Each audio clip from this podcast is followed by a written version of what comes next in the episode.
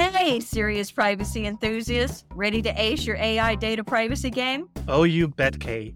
Dive into the world of TrustArc's Nymity Research, your go to for staying on top of regulatory developments in AI and privacy. Seriously, Nymity Research maintains a massive privacy and regulatory database featuring expert guidance and analysis from legal and privacy pros. So save time on privacy research, cut your compliance timeline, and reduce costs with Nymity Research. Get your regulatory research and insights at your fingertips with a free trial. So get ahead in privacy compliance and start that free trial today go to trustarc.com slash nymity dash free dash trial. So I'm recording. Me too. Okay.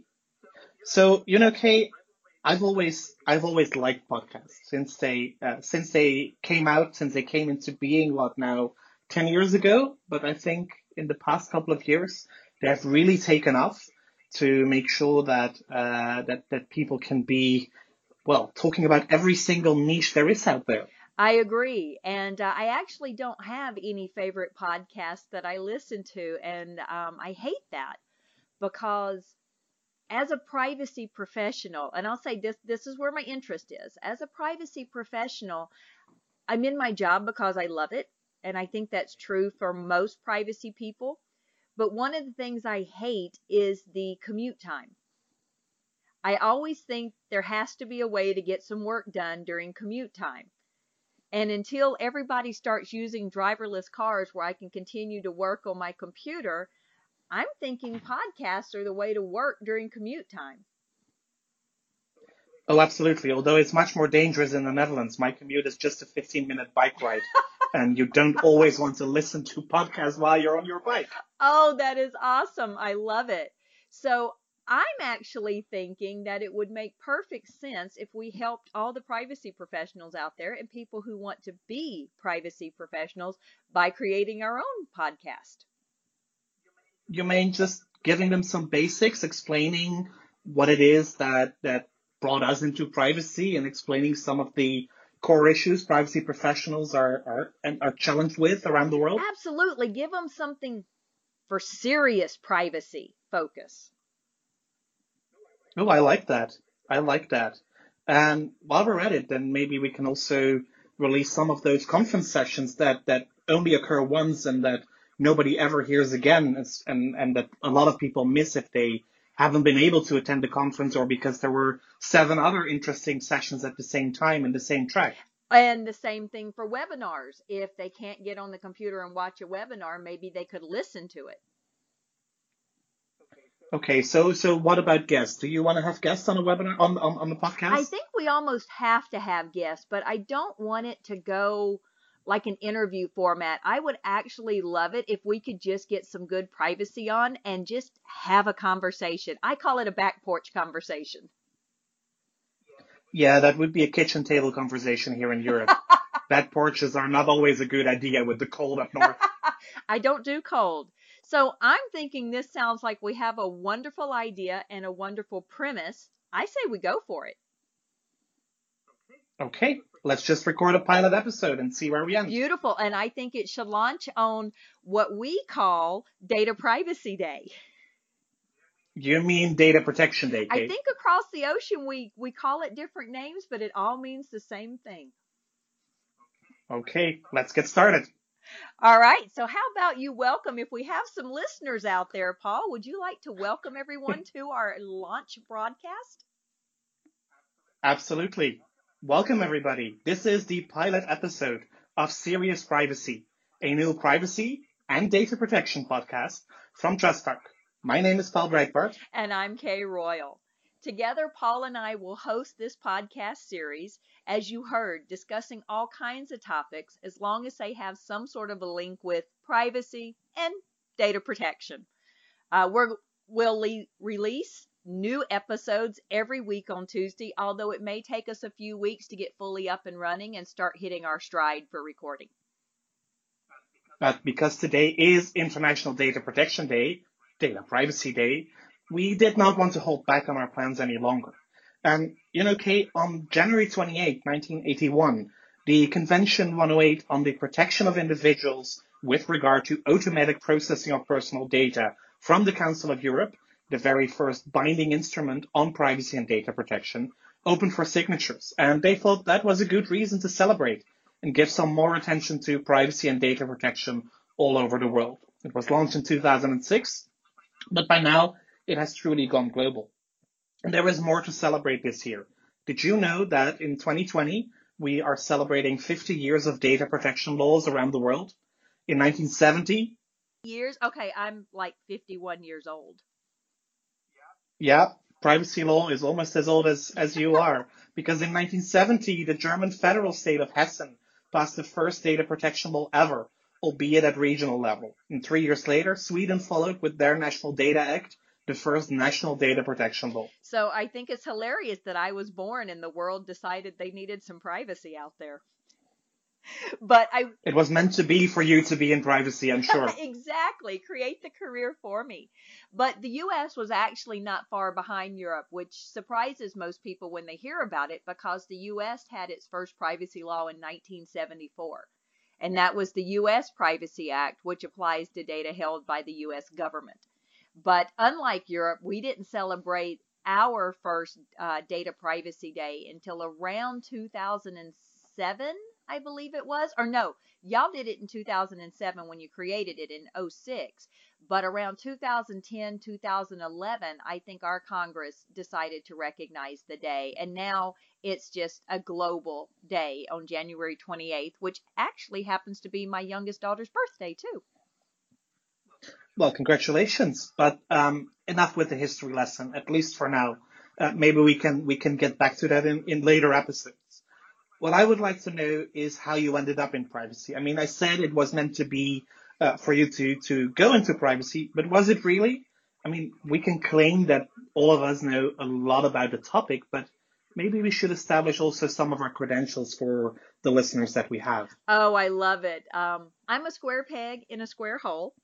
And this question actually comes up a lot, especially now with so many people trying to get into privacy as a career. And I always look back over it, and I think a lot of privacy professionals resonate with this that I didn't go into privacy deliberately. I kind of fell into it accidentally. With my uh, history, I started out in health regulatory law. I was a registered nurse before I became an attorney. And so I gravitated to health regulatory law and with that took on HIPAA, which is the Health Insurance Portability and Accountability Act in the US. It was passed in 1996. And I happened to be a nurse when HIPAA was actually made a thing. So I grew up with this and grew into doing HIPAA, but that quickly multiplied into global data privacy, doing Europe, Canada, Asia Pacific, Latin America with medical devices and all things related to healthcare. And of course, then grew beyond that. And so I fell into it accidentally, but it was also kind of natural for me given my past career. What about you? Did you go into privacy deliberately, or was it a series of fortunate events? Oh, very much the latter, Kate. Very much the latter. Um, I'm a lawyer by training. I'm a constitutional lawyer.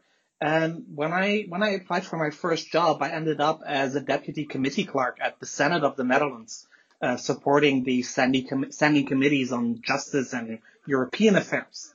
And one of the very first files, if not the very first file that was thrown on my desk to write an analysis was the discussion on EU data retention.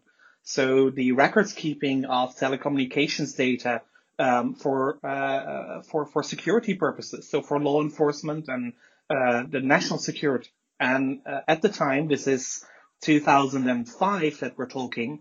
This was just after the Al Qaeda attacks in Madrid and in London.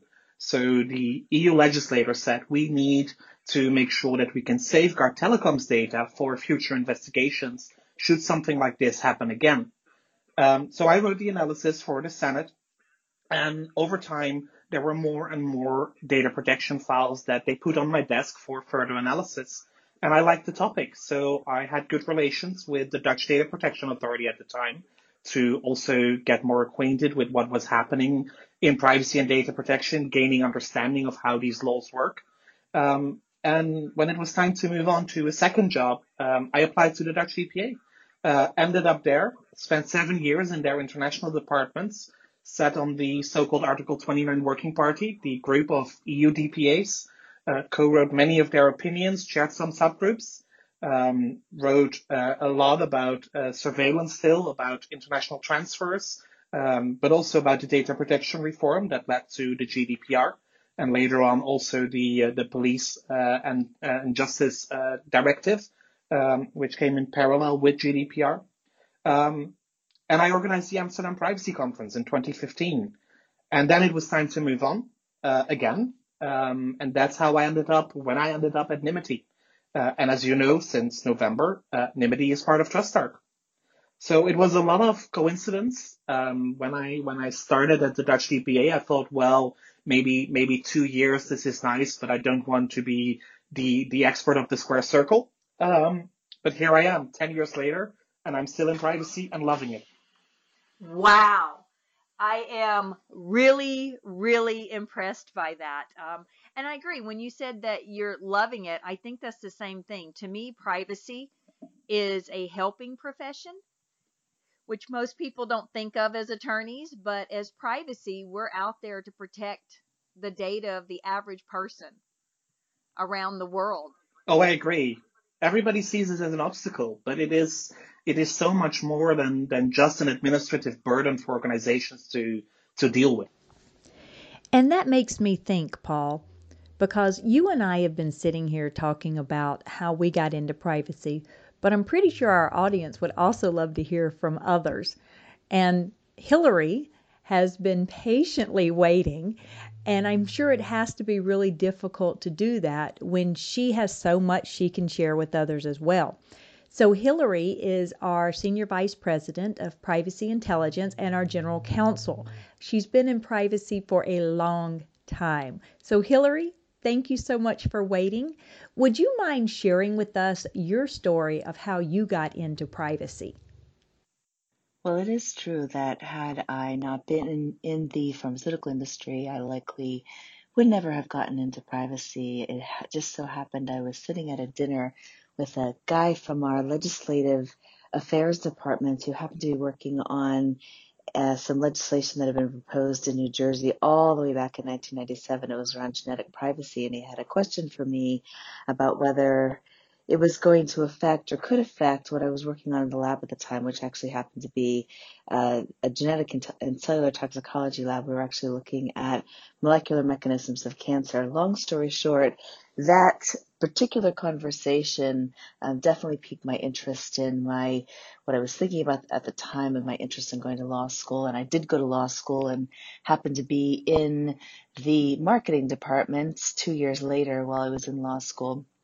And the Direct Marketing Association was actually asking uh, many of its member companies to make sure that it had a, they had ways to deal with some of the changing regulations at the time. There's much more of a focus by the um, Federal Trade Commission on internet privacy. There had been some hearings that had happened around that point in time. The Direct Marketing Association was looking for organizations to be able to show that they had some form of privacy policy and the ability to get uh, consent and to process opt-outs. Uh, we also were looking at the Children's Online Privacy uh, Protection Act, otherwise known as COPPA at the time, too, and uh, my boss said to me, Well, hey, Hillary, you're in law school. Why don't you go figure out what we need to do here? So I ended up doing a research project and I brought that back to my boss, who then asked me to meet with some folks that um, he had been working with, so some of the members of the legal department, and that ended up turning into a whole series of activities around developing our first internet privacy policy. And the rest is history. That led about a year or so later to me being asked to join the setup of our Global Privacy Office, otherwise known as the Merck Privacy Office in 2001. And I've been doing privacy ever since. That was a really nice mix. Pharmaceutical, law school, marketing, and being at the right dinner next to the right person at the right time. Um, another story how people end up uh, in privacy and data protection by sheer coincidence, by indeed being at the right place at the right time. And, and thank you very much for sharing that with us, Hilary. I think all of us are still from the generation privacy professionals that entered indeed as a coincidence into the domain. Uh, whereas today I see more and more young people, students, uh, already choosing privacy as their specialty. And that is, of course, really exciting.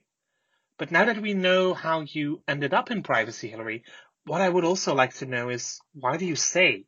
What makes that you keep around, that you stick around? What keeps you in privacy? So I have to laugh at that question because what's kept me in privacy is I think maybe I haven't actually been able to get out, or at least maybe that would have been my response about a decade or so ago, I actually am still in privacy at this point because I'm truly intrigued by the problem of how to do privacy effectively within organizations. I think there are a few who have figured out how to really embed privacy values into how they operate as a business and have figured out, um, along with that, how to embed processes around managing data really effectively into how they design their products, how they manage uh, data across the product development lifecycle and across their business processes such that they're really truly realizing the value from that data at the same time respecting um, the rights and interests of individuals. And I think it's a really hard problem given that data is so pervasive within organizations. And it's not one that can be solved by traditional means of doing privacy on paper. And I think technology is really the only way to do it effectively. And the technology that many of us have been working on and trying to build to help solve these problems have enabled progress, but have not truly progressed that technology to the point where it has enabled organizations to embed privacy perhaps as effectively as it could be in the future. So I'm still in it. And what's keep, kept me in it is figuring out the, I guess, the goal and desire to figure out how we can use technology to truly embed privacy effectively within organizations so that it's done right and well and in a way that is respectful of individuals, but actually truly drives value for society as a whole. So that's why I'm still here. yeah, that is very nice. Well, I'm glad you're staying in privacy because uh, TrustArc is, you know, we're the 800 pound gorilla in the room when it comes to privacy around the world. And as Paul mentioned earlier, the fact that we acquired Nymity is, you know, Nymity was always my favorite. I was a client of Nymity many, many years ago, and I really hated the fact that we we're competitors of a sort. We were the two, you know, longest running privacy companies out there. And so I love it. So, Paul, I'm going to turn the question back to you then. Why are you still in privacy? Well, of course, because it pays my salary. no, with, with, without kidding. Um, uh, I, as I mentioned, I love the topic. It is, it is exciting to be working in a field of law that is so new um, and because I have been been working in it now for about 10 years, just over 10 years, um, I also feel that I have something that I can contribute to the privacy community in the comparison and the understanding of what's going on in Europe and in the United States and in Asia. Um, I love to share uh, uh, also in, in the webinars that I did before for Nymity um, at, at conferences. Uh, I teach privacy law here in the Netherlands at Maastricht University uh, on a regular basis as well. Um, and I love sharing the knowledge on privacy and data protection, but at the same time also continue to learn myself and see all the developments. It is going so fast at the moment. Um, it's almost impossible to keep track with the dozens and dozens of states in the U- in the U.S. keeping uh, discussions on whether or not they need privacy legislation. Um, and I want to stay on top of that. That. So, what about you, Kate? You, are you going anywhere anytime soon, or are you staying too? oh no, um, this square peg is in the square hole of TrustArc, and uh, that's exactly where I intend to stay. But years ago, Angelique with IAPP did uh, an interview with me on their podcast when they started. I think I was one of the first ones that they did. And she had asked me a question on there that made me think back to when I was a very young adult I was working in a state psychiatric hospital. And so at this point, I wasn't even a nurse yet.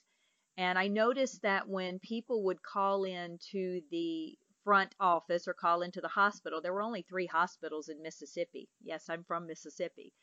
And I noticed that if people said, well, uh, is K Royal on your alcoholic ward? The operator would say, I'm sorry, we can't give out patient information. But if they said, please connect me to K Royal on the alcoholic ward, disclaimer, I've never been on an alcoholic ward. But if they said, please connect me to K Royal on the alcoholic ward, she'd say, please hold.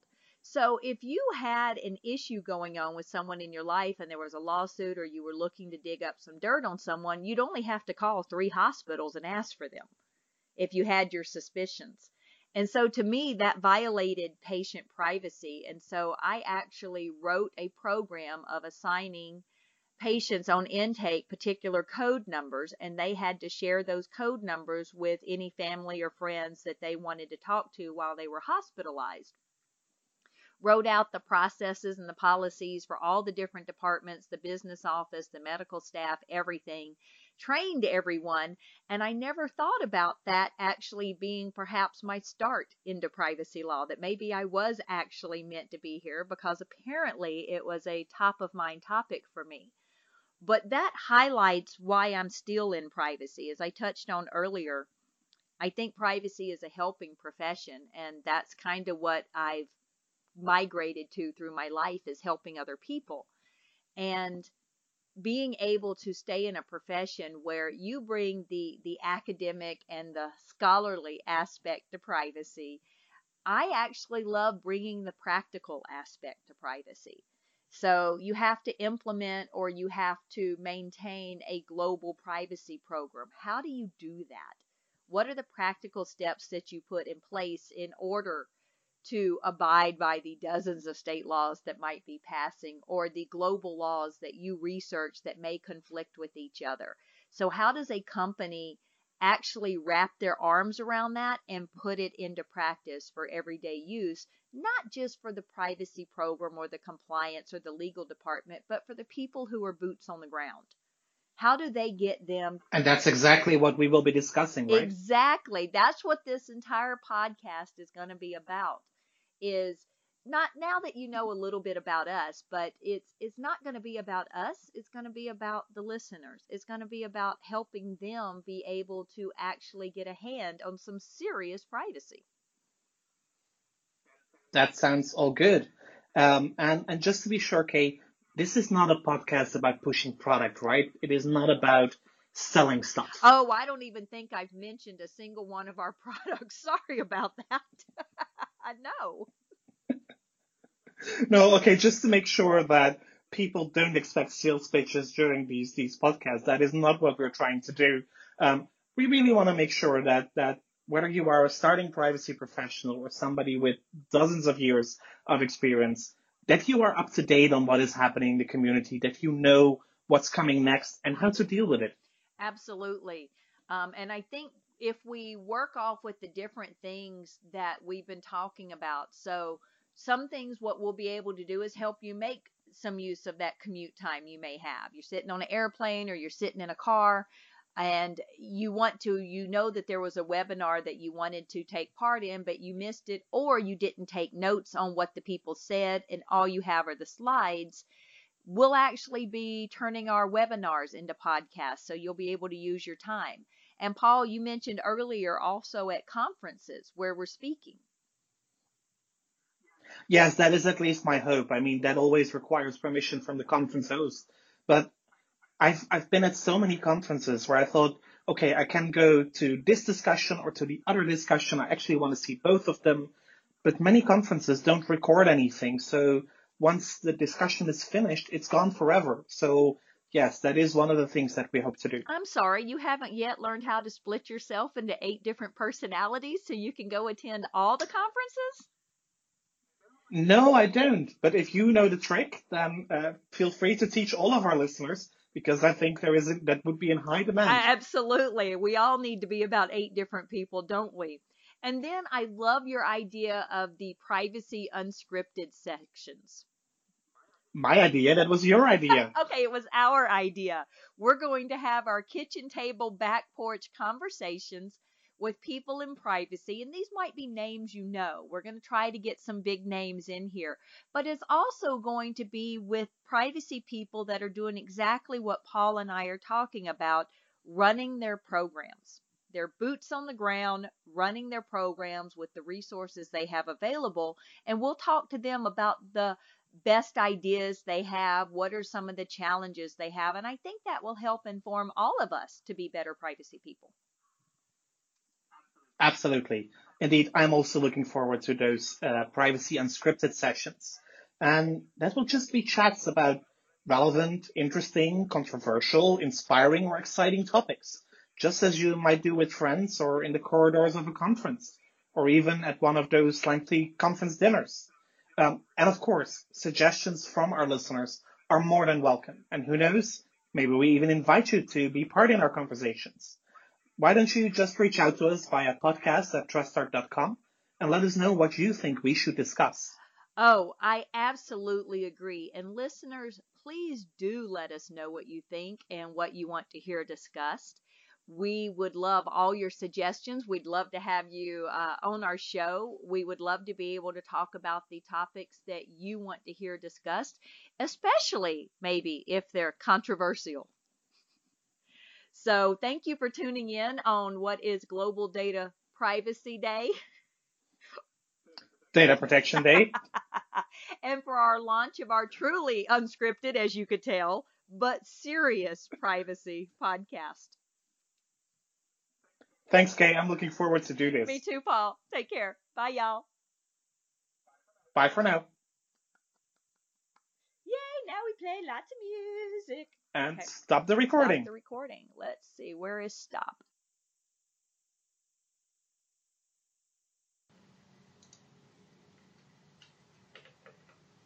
Hey listeners, looking to navigate the realm of responsible AI data privacy governance? Well, look no further. Absolutely.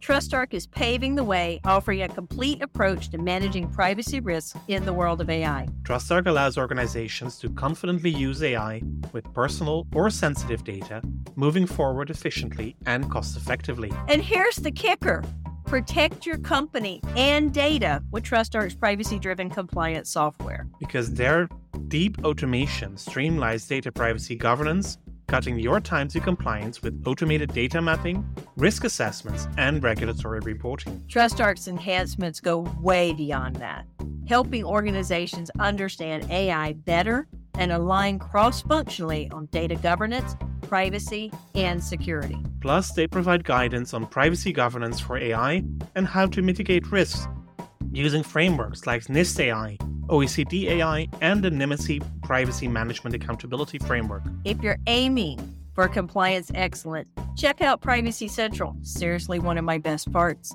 It uses automation and privacy expertise to understand your requirements, build and manage your privacy program with ease. Oh, I agree. Privacy Central is your go to to measure your progress toward responsible AI data compliance. Stay ahead with TrustArc's Privacy Central. Visit trustarc.com now. Ask me and Paul if you have any questions.